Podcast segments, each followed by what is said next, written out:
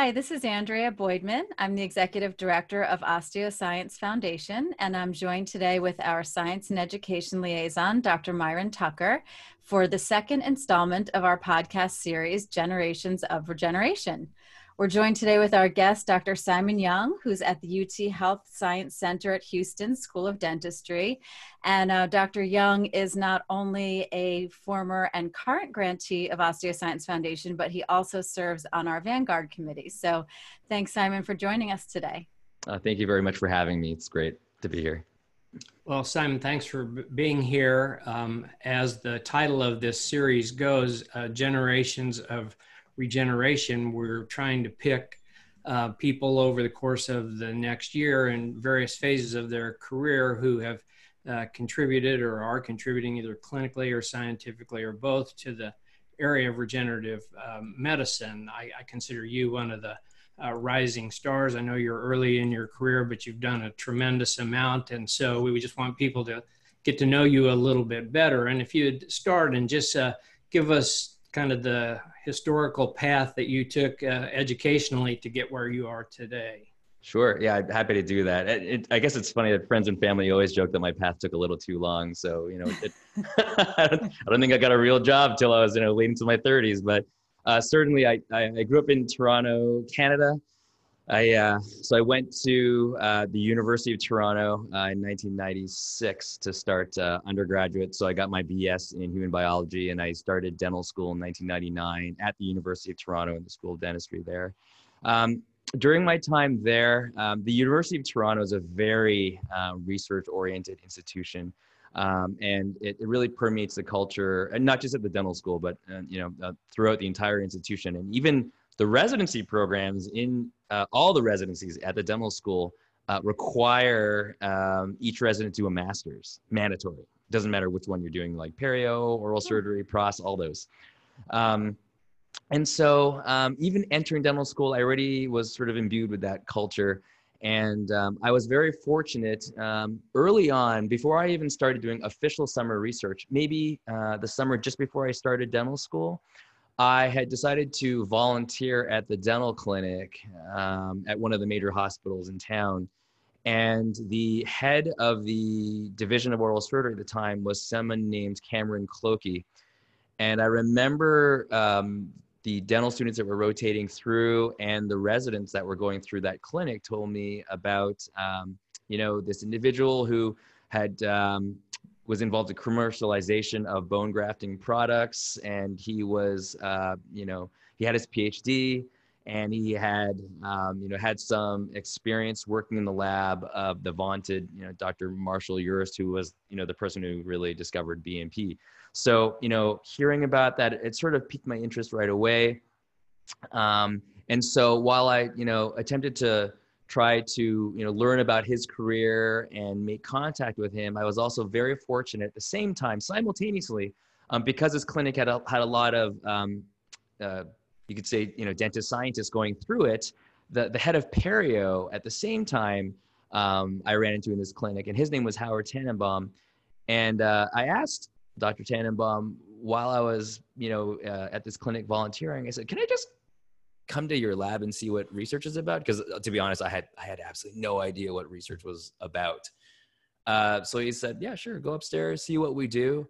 Um, and it was it was really eye opening. It was probably one of the more sort of eye opening experiences I, I, had had because, you know, I always had initially thought um, at least from a, as a student and a teenager going uh, the dentistry was you know all, all, private practice and I, and I didn't even understand that research was going on.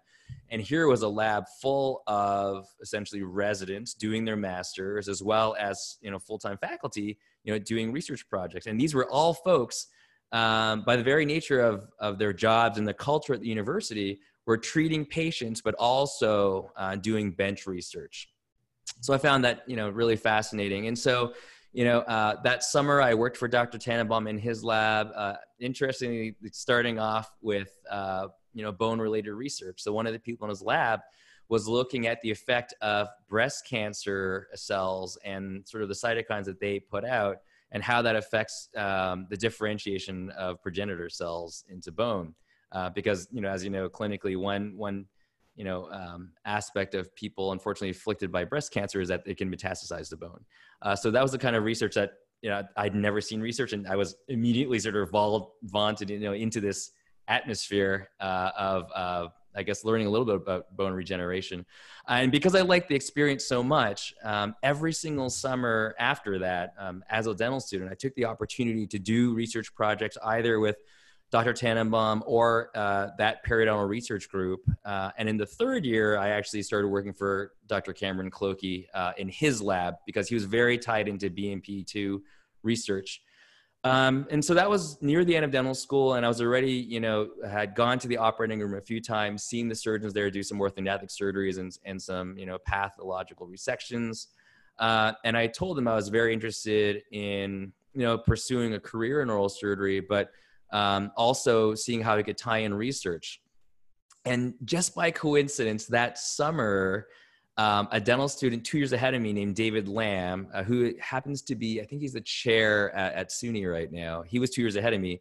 And I asked Dave, I said, uh, what are you doing this summer? And uh, he said, hey, I'm going down to Houston. And, you know, me, I didn't know anything really what was going on south of the border in Toronto, to be honest. Mm-hmm. But I said, what's, what's in Houston? And he said, oh, they have like, the, you know, the largest medical center in the world is in Houston. They have a huge oral surgery program. He said, you should sign up for it next summer. So I said, okay, well, maybe, you know, I'll, I'll consider that. So I, you know, I set up an externship. Uh, and of course, you know, as part of, uh, what all externs do. You sit down with your chair, and I, I sat down in Dr. Wong's office one day, and Dr. Wong says, "Okay."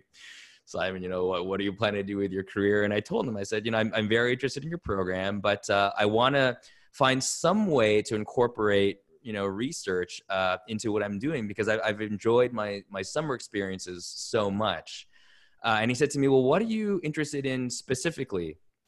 And of course, you know, at the time being a student, you really have no, um, you really don't have much depth of knowledge in the research world. So I thought I was being all sort of, you know, smart. I said, well, and this is around the time that VEGF was a, a popular target in cancer. I mean, I remember seeing it, these anti-angiogenic factors, they, they, were really being looked at in Time Magazine. It was, it was out there, it's sort of in the public eye.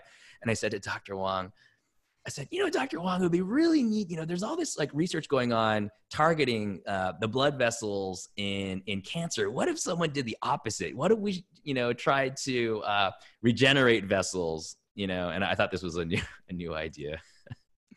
and he goes, well, you know, people have been actually be, you know, they've been very interested in this for quite a while now. And I actually have a collaborator at Rice University named Tony Mikos. Uh, and if you're interested, you know, uh, we've always been interested in, in bringing on residents who uh, who would like to formally um, do research as part of their residency. Would you be interested? And I said, Rice University, never heard of it. it sounds like a food. And of course, I didn't realize it was a top 10 bioengineering university. And of course, Tony Mikos is one of the, you know, the preeminent, you know, researchers in tissue engineering, you know. Um, but I didn't know that at the time. So I was given this incredible opportunity to be, you know, put into this environment and mentored. So um, you know, so when I applied down uh, to Houston's program, uh, we embarked on this on this unique. Um, you know, I guess I was a bit of a, of a you know, like a, the first generation person to do this, where it was going to be a combined um, oral surgery MD PhD program. We did have one resident uh, before us, uh, Dr. Zahid Lalani, who had done his PhD and his uh, oral surgery residency at UT. But to sort of uh, build this collaborative bridge with Rice University in the bioengineering program, uh, I actually did my PhD through Rice, and uh, you know, no one, no one had really done that, so we had to sort of figure out the parameters of it. But you know, Dr. Wong being incredibly flexible, uh, we we made it work, and so I, I essentially spent from 2003 to 2008, my time was spent as a graduate student in the Department of Bioengineering um, just like every other grad student. I, mean, I did all the same classes. I did, you know, like partial differential equations and fluid dynamics and all sorts of, you know, engineering courses. Uh, and I was, I wasn't allowed to do clinical care, but I did, you know, go to morning rounds. And, you know, back then Dr. Wong used to have them on Saturdays too. So we had, you know, Mondays, Tuesdays, Thursdays, and Saturday mornings. So I, so I got a lot of oral surgery just through osmosis, I guess you could say, you know, and, and I did do some months of my internship that year in 2003. Uh, and then when I was finishing up my PhD, I um, I went to med school around 2008, uh, and then did all my off-service rotations, and then came back on oral surgery around 2011. Uh, and by that time, you know, I picked up a forcep and I was like, what is this? What is this metal object? because it's been a long time. But, uh, you know, I, you know, and uh, so I, you know, came back on service, you know, completed all my oral surgery rotations. But, you know, importantly, and obviously by the time, you know, 2010, 2011 rolled around, I already finished my PhD, but you know, I, re- was already thinking what the next steps would be. You know, I mean, how do I, you know, what do I want to do? Um, what do I want to do with my career? Because I knew um, I wanted to do uh, more training after residency. Um, and I really wanted some advice to figure out, you know, do I want to do a clinical fellowship or did I want to do a research fellowship? So I actually gave Brian Schmidt a call um, and he gave me some advice and he said, listen, you know, what's, what's your true passion? Um, and I said, I, I love research. I, you know, I love basic science research. And he said, well, he goes, you know, if you do a clinical head and neck cancer fellowship, because you're not going to have dedicated time in a lab for two years, you know, you're really going to be in the OR all the time. So he said, if you're interested in doing, you know, your research, you should really do a research fellowship. So I took that advice to heart. And when I talked to Dr. Mikos, you know, my, my PI and my PhD, he said, listen, what would really help your career is applying for something through the NIH called uh, an independence, a pathway to independence award, something also called, it's known as a K99. And uh, essentially what you do is you, you write up a research proposal and if you win it, um, it allows you to be funded for two years as a postdoc. Uh, and then when you go for your first real, you know, real job as faculty, it gives you three years of funding uh, as well as dedicated research time. So I was very fortunate to uh, get that award. And I, um, when I was looking at what to do with my postdoc, um, you know, I, I, started searching around and uh, I, I felt that David Mooney at Harvard would be a really good fit because my PhD was involved in using um, polymers and controlled release systems for sort of timing the dose and the release kinetics of growth factors, multiple growth factors to encourage bone. But one really good piece of advice that Dave Mooney gave me before I even started a postdoc with him uh, was that he said, you know, you can do uh, a bone tissue engineering postdoc if you want, but he goes, you know, now's the time when you're doing your postdoc to really explore new avenues uh, while you're under mentorship, because it's going to be hard to just break into a completely new area, you know, once you're you're once you're a PI. So I took that to heart, and so what we ended up sort of spinning out was, uh, you know, so while my experience beforehand in Tony Mikos's lab was bioengineering and, and biomaterials for hard tissue engineering, I segued into uh, biomaterials for cancer immunotherapy, which on its face seems like a completely different area, and it, and it was challenging. But the cool thing is, is the one thing they have in common is that you know for tissue engineering, for bone tissue engineering biomaterials, you're essentially uh, using your implants to program stem cells to do to do something else. So a progenitor cell to become bone. And this new paradigm that Dave Mooney's lab had just developed around you know around 2009 2010 was that you could use these same biomaterials but program immune cells to go kill cancer now so it's, it's essentially just cell programming with devices so simon where were you physically when you did your postdoc uh, so I went over to uh, the School of Engineering and Applied Sciences at Harvard. So I was in Boston, uh, and I would spend um, sort of most of my week on the Longwood campus at Harvard. It's called the the Wyss Institute. So um, that's um, sort of located right by their medical school. And a couple days of the week, I would be sort of on the Cambridge campus at Harvard. And what about uh, clinical activity dur- during that time? I was very fortunate that uh, Dr. Wong, just you know, being this incredible mentor, he realized, uh, and and I, I mean, we all, you know, I think we both realized that it would be very difficult to just um, sort of waltz into a new city and say, give me some OR time to just random people at hospitals. So uh, what Dr. Wong set up for me uh, was that I was able to get a um, like a part-time clinical position at UT even after I left. And what I did, I, I, actually flew down to Houston about once a month and stayed for a week at a time and staffed cases and it was great and and I was very fortunate because because I was already part of the system for like 10 years as a resident you know getting the credentialing done was like relatively easy so so for 3 weeks every month I would I'd be in Harvard you know doing my thing and then for the last week of each month I flew down to to Houston and did cases with the residents so that was a lot of fun well, that was that's quite an educational journey. it took a while, but it was it's been great. I mean, I, one thing that Dr. Wong and I always say that um, Uh, I mean, of course, not every day is like rainbows and puppies, you know. But I mean, honestly, I, it was such an incredible experience that I went through. Uh, I I can't even really remember bad days per se. I mean, it was such it was such a wonderful experience because you know there was it was constantly learning new things, doing new things, and sort of pushing the envelope. So I, I had a very good educational experience down here in Houston. That's very cool. Right. So so having the research focus and and having the time that you spent um, on the the K99 mm-hmm. um, what made you decide to come back to oral maxillofacial surgery? Oh oh as as opposed to i mean in houston specifically or just like the specialty in general? The specialty in general. Yeah um well, I mean, uh, to be fair, I mean that was that was decided as soon as I finished dental school. So as soon as I finished dental school, okay. um, I entered, um, you know, this combined oral surgery MD PhD program with the understanding that I would finish this residency. Uh. But okay. you know, I mean, and of course, to be honest with you, you know, when you're embarking on on such a long path, it's it's hard to really read what your future is going to be, right? I mean, I love, I mean, you know, we all do this as faculty. You know, our candidates come in and like, well, where do you see yourself in 10 years and and that's a fair question but i mean for myself i mean i i knew what degrees i would end up with but i had i had very little idea of like what my day to day would be because there weren't really many people uh, for me to to emulate right? I mean right. when you you can sort of count on your fingers um, how many oral surgery faculty in this country have um, have a large part of their um, time dedicated to research you know? So it was it was hard for me to really gauge how i would even be able to do that. And and i'll be honest with you i had you know i had some people almost not not i wouldn't say discourage me but there were some folks who i told my plan to and they said well how you're you going to work that out because many departments really are relying on clinical revenue so how will you you know manage to like kind of fit yourself into these departments when 75% of your time is is doing research so right. you know um, that was a that was a consideration and a question mark for a long time well as a related question to that mm-hmm. um,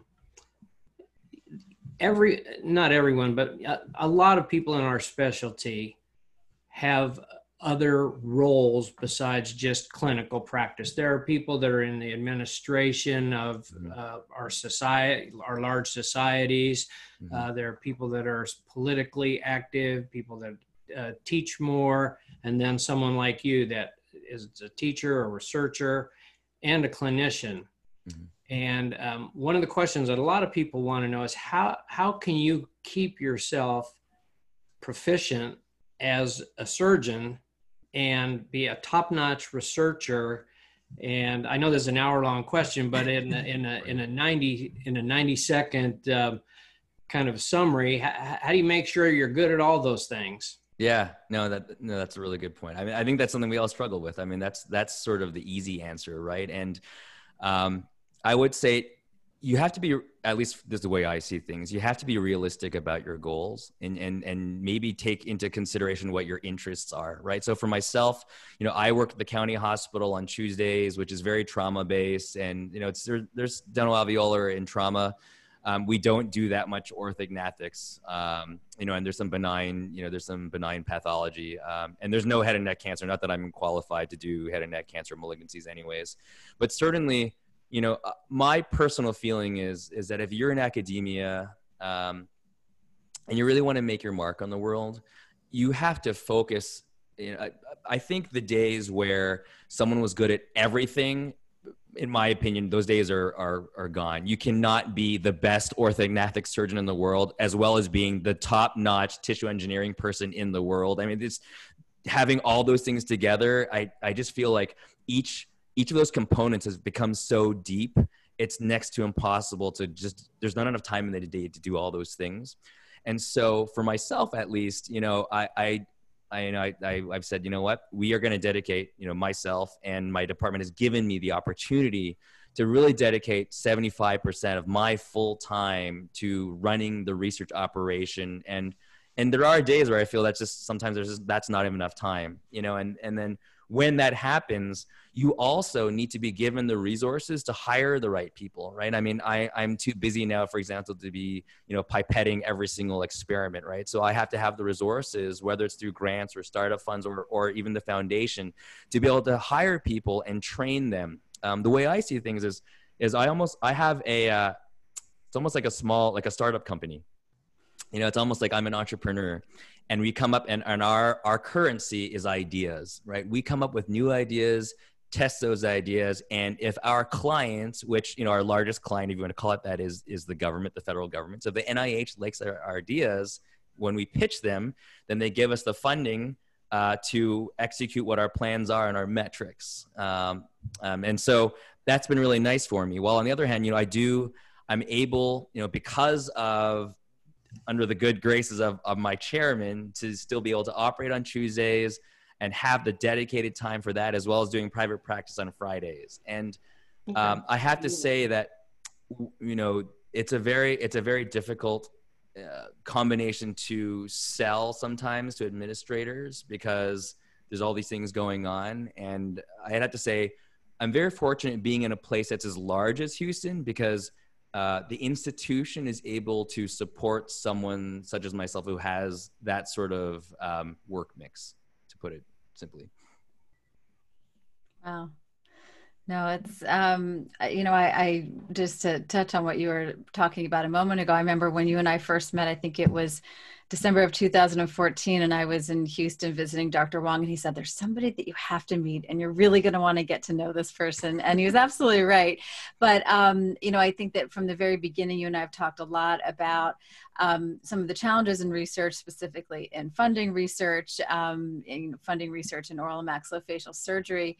So, um, you know, what what do you sort of see as, you know, aside from research funding, which we know is always a challenge, but, uh, you know, what what do you see are the you know the next uh, you know the, this the hurdles in in terms of getting to from from here to there in terms of the the foreseeable future specifically in regenerative medicine yeah well you know i, I think that can be broken up into short-term goals and uh, and personal goals and then sort of long-term goals for the field right so you know when you break it down like for as a day-to-day researcher right the short-term goal, goals are uh, survival I mean, I hate to put it like that, but it's, I mean, you know, and especially with the coronavirus and, and funding the way it is. But, you know, from a day to day operation standpoint, when you run a research lab, again, it's like a small business, right? So I have, uh, I have a student, you know, we have, um, you know, we have three research staff. So those are personnel that, you know, have, you know, families to feed and, and lives to live. So, you know, they have to take care of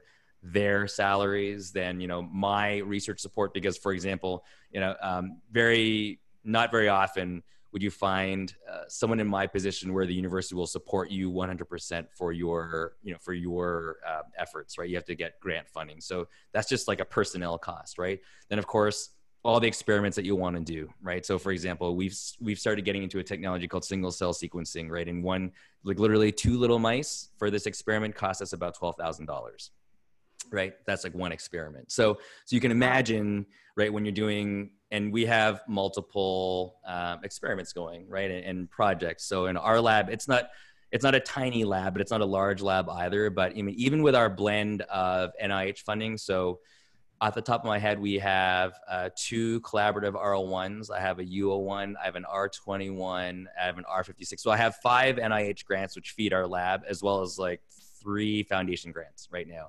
And even then you know you're constantly um, you're constantly fighting for money right? Because as your projects complete out you can't just sit on your laurels and say ah oh, my god you don't have to do any work anymore because you have to have your metrics right? Because you promise you promise to people who fund your research that you're going to come up results publish those results and then move on to the next step. So it's a constant sort of um, I don't call it battle, but it, you're you're constantly always having to to keep the research operation going, right? So from a from a very short term operational standpoint, you know that answer is simple, right? You're writing grants all the time, you're getting out data, uh, you're publishing, and so you can continue to publish, put in more data, and get more grants, right? Now that's a very short that's a very sort of short sighted view because that's that's mainly just being you know surviving as a young researcher and growing the lab right uh, long term, I would say, in terms of you know your impact on people, your impact on the field, and your impact on on you know other clinicians, uh, is you know is the question really comes down to is what you are doing useful to your specialty, or you know put simply, you know when I die, will I be able to look back on my life and say that I actually did something that was of use to our specialty or the public at large. And, and you hope so because it's called the National Institutes of Health because they're trying to, you know, improve health for people in this nation, right?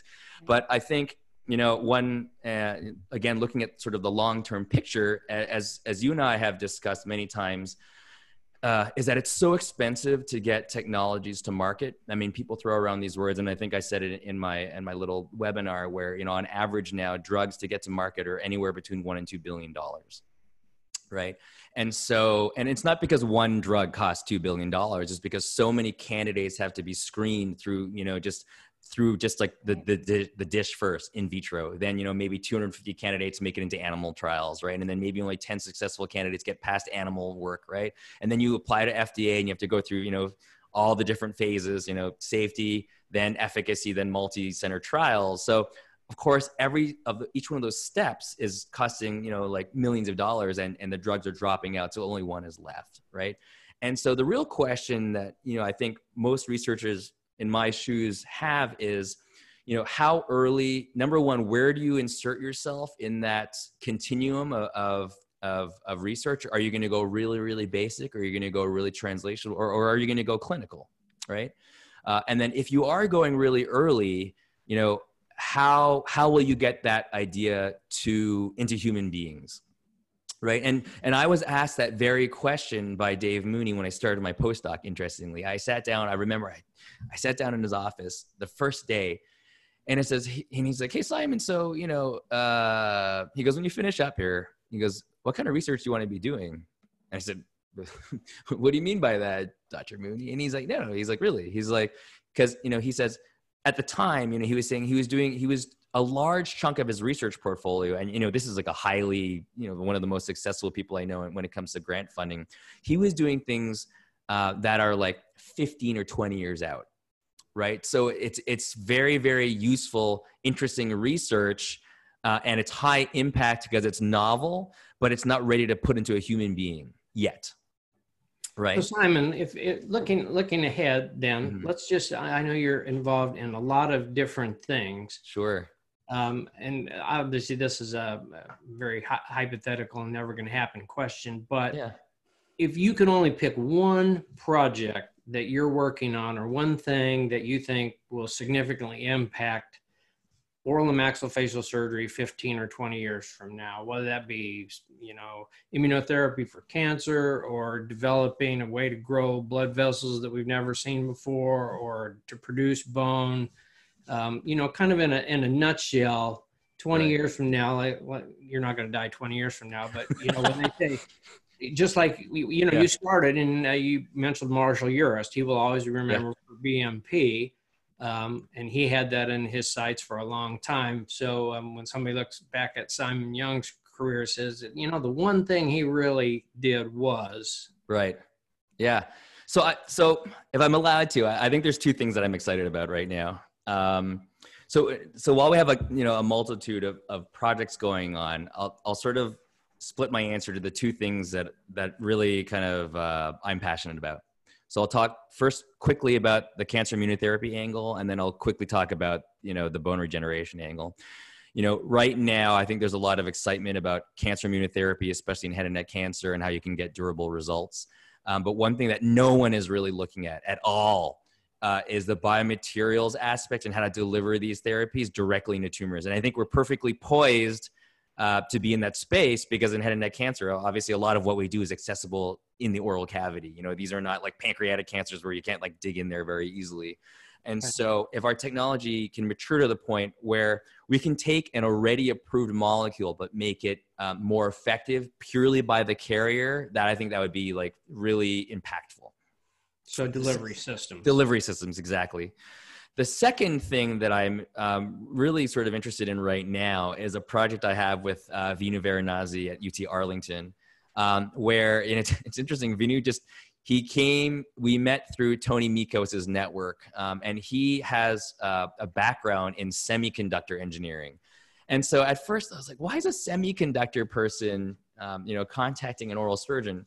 But, you know, one, one, one technology that he has, which I found really fascinating, is a special coating that can be coated onto titanium that can potentially regenerate or enhance bone regeneration and also decrease inflammation. And the reason I'm excited about that is because the technology is very easily translatable. So this is not a technology that you would have to, you know, spend 20 years developing because, you know, this is it's based on sort of technologies that the semiconductor industry already uses. And um, I can't elaborate on companies we've spoken to, but we've already spoken to some companies about the ability to translate this technology sort of into their pipelines. And you know, imagine for a second, Myron, where all of us in oral surgery are so familiar with using titanium plates and screws. But if there's a way to just simply coat these every single plate and screw coming out of the factory to now make it almost a bioactive implant to help bone regeneration, that would be great. And it's it would be simple because to the surgeon it's invisible, right? You say you say to your you know your rep, hey, just passing the plate and passing the screw, and to you it looks no different. But there's a coating on it now which makes it sort of uh, enhanced bone regeneration, and that's what I'm really excited about too. Well, um, you know, you um, you're you're early in your career, but uh, um, we're looking forward to a lot of big things from you in in, in the future, and uh, you you have a interesting pathway to where you are, and you have a, kind of a starburst future ahead of you. Lots of different arms going in in different directions, and um, uh, we really appreciate you spending the time with us. Andrea has a question for you about us going forward with these series. Sure. Uh, well, really, my question is, is just um, you know, you had created this wonderful webinar that's going to be available on our website. Mm-hmm. Um, is there anybody else that you can suggest that we should reach out to to similarly create a webinar and uh, an accompanying uh, podcast piece? Yeah, no, absolutely. I mean, so, uh, you know, to be fair, um, I would say a lot of what I talked about on that webinar was stuff that we were very interested in, uh, like at the bench, you know, um, and in our animal models, because that's a lot of what I do. That's where I live. But one one thing I think that would be really good to emphasize are clinical trials, you know, and I think, um, you know, I love. I mean, I love going to the AAOMS meetings just like everyone else does. Uh, but what I'm, what I'm, you know, I feel our entire specialty would really benefit from increasing um, our involvement, and then I mean like across the board, across the country, really in doing uh, multi-center, you know, clinical trials. Um, I think that's really the way to go, and especially when I um, started floating around these these cancer research circles, and you go to an AACR meeting and you see that everything is data driven, and there's so many trials going on um, you know, I think it'd be really good to highlight people who are interested in doing trials or, or have run trials of relevance to tissue engineering, you know. Um, one person, I mean, certainly I have to give a shout out uh, to some of our other young faculty because this is what we do for each other. But I mean, certainly James Melville is, you know, an excellent surgeon um, and he's very tight. And you might be able to uh, take a look at this later. But uh, we recently had um, a case series in JOMS, you know, looking at clinical tissue engineering. So you know, while us in the lab, we love talking about sort of techniques that might make it into people in a few years. You know on the clinical side you know we are already doing what we like to call clinical tissue engineering. So it's still using that paradigm of of a scaffold and cells and a growth factor but you know we're using stuff that any surgeon can just pick up right now right? You can buy your infused right now.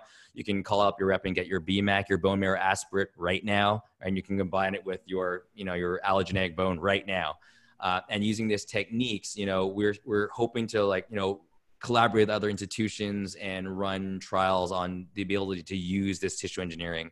Uh, as well as some of our other interests, such as you know uh, the use of um, allogeneic nerve grafting, you know, uh, from various companies.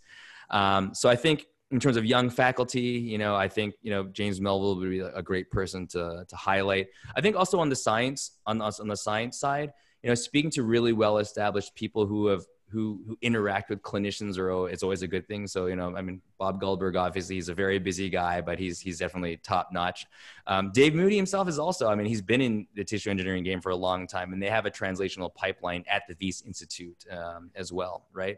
Uh, my mentor Tony Mikos, I mean, he's been working with Dr. Wong for a long time. He is obviously extremely well connected in the tissue engineering world. Um, so I mean, those are those are sort of like the names that that come to mind. But even young people, you know, that have been that have been involved in in oral surgery research, such as um, like Rabie Shanti, you know, Rabie Shanti at Penn, uh, Anh Le. I mean, she's also interested in nerve regeneration. So um, you know, there's lots of people, um, you know, I think in our specialty who um, not only do work on the tissue engineering side, like in, in, the clinics, but also doing research as well. So you know, um, hopefully you'll be able to, you know, maybe get them on sometime and, and pick their brains. Yeah, that, those great. are great suggestions. Thank you so much. Sure. Well, Simon, we've really enjoyed uh, spending part of the afternoon with you, and uh, thanks so much for uh, taking up your valuable time. I think uh, we've probably pulled you away from about three experiments, right? I love these talks. I really appreciate the opportunity. Thank you so much. No, this All is right. great. Thank you. Thank you very much for joining us. All right. Thank you. To learn more about Osteo Science Foundation, visit osteoscience.org or follow us on Instagram, Facebook, and LinkedIn.